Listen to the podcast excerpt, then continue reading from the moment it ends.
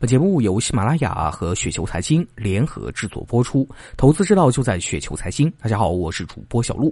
那今天呢，为大家分享的这篇稿件的名字叫做《认识社交网络》，今日头条谷歌的逆模式来自于明锐价值。之前呢，咱们有回顾过互联网和社交网络的过去与现在啊，也小小的展望了一下未来。不过今天呢，咱们先暂时忘掉社交网络。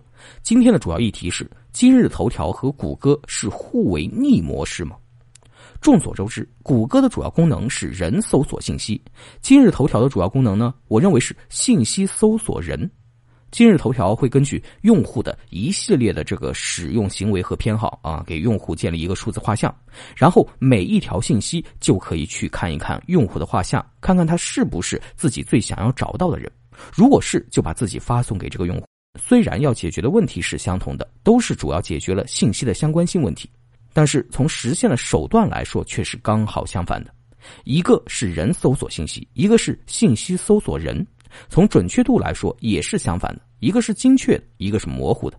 从用户感受上来说，也是相反的。一个是用户感受自己控制一切，一个是用户感觉自己啥都不知道。所以说，今日头条是谷歌的逆模式，应该是一个比较恰当的比喻。而对于更重要的信息的信任性问题，两者的解决方法都不如社交网络来的有效。谷歌是使用公信力来尝试解决信任性的问题，例如搜索排名靠前的不仅仅是最相关的信息，而且是网络上被链接次数最多的信息。但是这种公信力，用户是无法感知的，用户只能信任谷歌，信任谷歌的排名算法。那总体来说，这种解决方案是用户体验最差的。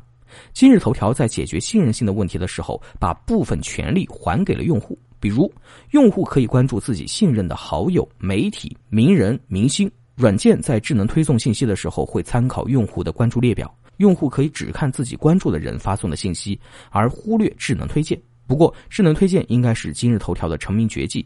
大多数的用户呢，还是很依赖于智能推荐。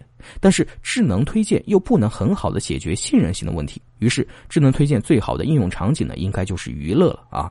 因为这个场景并不需要太多的信任，甚至也不需要准确，需要只是足够相关性之下的充足信息量。